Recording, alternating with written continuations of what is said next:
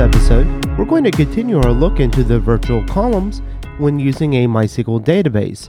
And this time, we're going to look at JSON columns. In MySQL 5.7, they introduce a JSON data type which allows you to store multiple values in a JSON hash within your database. However, one problem to this point has always been extracting the data and being able to use it within your Rails application without having to parse it every single time. So in this episode, we're going to look at using some virtual columns to be able to extract out the JSON data and then be able to reference it within the Rails application. So in this case, in their example, they create a table called jemp, and then they create a column that's a JSON data type, and then they create the column G, which is an integer, and it's a virtual column, and it's always generated as, and then they reference the C, which is the JSON data type, and then they get the ID from there. And here you'll see that they create four new records into the jemp table, and they're just passing in the column C. So here we have one of the records, and you'll see that it has an ID, which is 1, and then a name, Fred. And then next they do a select, and they want to get the name, where the name is from the gem table, where the column G, which is our virtual column, is greater than 2. And do take note that this is a index column on our virtual column. And then it returns the records Barney and Betty. So within our Rails application, we'll create a new scaffold called products, and then we'll create a name, properties, which is a JSON data type, and then we'll create a virtual column called color, and then another virtual column called size ID, which is a virtual column and it's indexed. And the size ID will just be an association to the model size, which just have a couple of predefined records, small, medium, and large. So if we look at our migration, you'll see that we have our T virtual color, which is going to be our virtual attribute.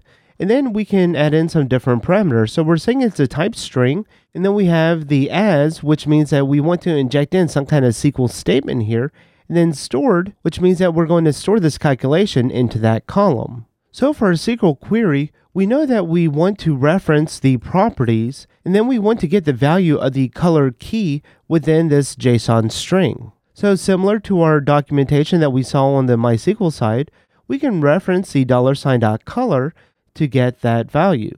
And there is a real handy method in MySQL that you're able to use, and it's called JSON extract.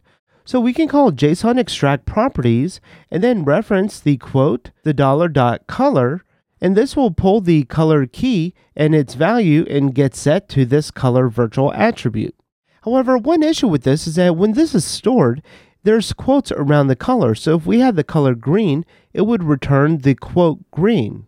So you are able to take this a little bit further and then call JSON unquote and then put this all in parentheses, and then this would just turn the word green. And then similar for our virtual attribute for the size ID, we can call this a type integer. We'll call JSON unquote JSON extract properties, and then from the properties column, we'll select the size ID, and again, we'll store this as true.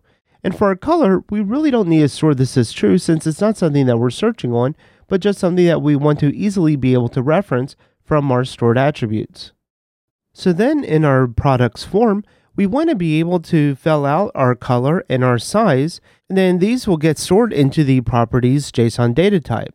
So within our form, we can call form.fields_for properties do builder, and the form came from the form up at the top.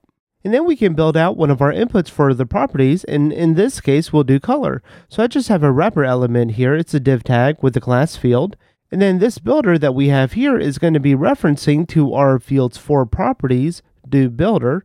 And then we are referencing color, and then we're just giving it the label color. Then we have builder again, and then dot text field, color, and then the value is equal to the product.color. And if this is a new record, then this value would just be nil. However, if it's not a new record, and because this is not a true attribute on our model, it's a JSON attribute on the properties, then we do need to pass in the product color here. And we do this just so that when you go to edit the record, whenever you use the fields for, it'll be populated with the value that was stored on the database. And then we can also do something similar for the size ID. So we'll create another wrapper element, then we have our builder label for the size, and this time we are creating a builder collection select. and then we pass in the size ID. We want to get all of the records on the size model. We want the value for our selection to be ID, and we want the display or the label to be name. And then again, we have selected, which is if we are editing this record, it's going to set it to the selected value of the product size ID.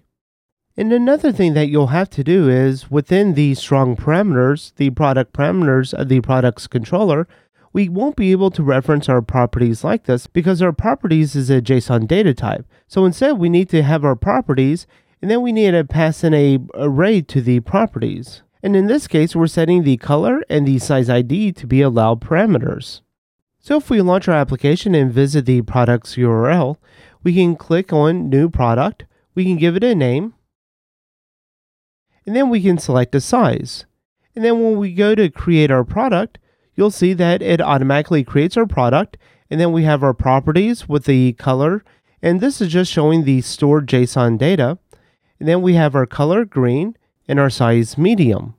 If we edit this, you see that we still have our color selected and it's still selected in our size medium.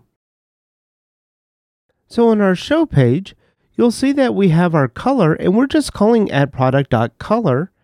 And for the size, we're calling the add product.size because this is an association. So if the size doesn't exist, then it won't error out when we call the name. And just for reference, our size has many products, and our product belongs to size with the optional true. Notice that we're not calling any other kind of parameters on the associations here and it just kind of works right out of the box with the virtual columns. Well, that's all for this episode. Thank you for watching.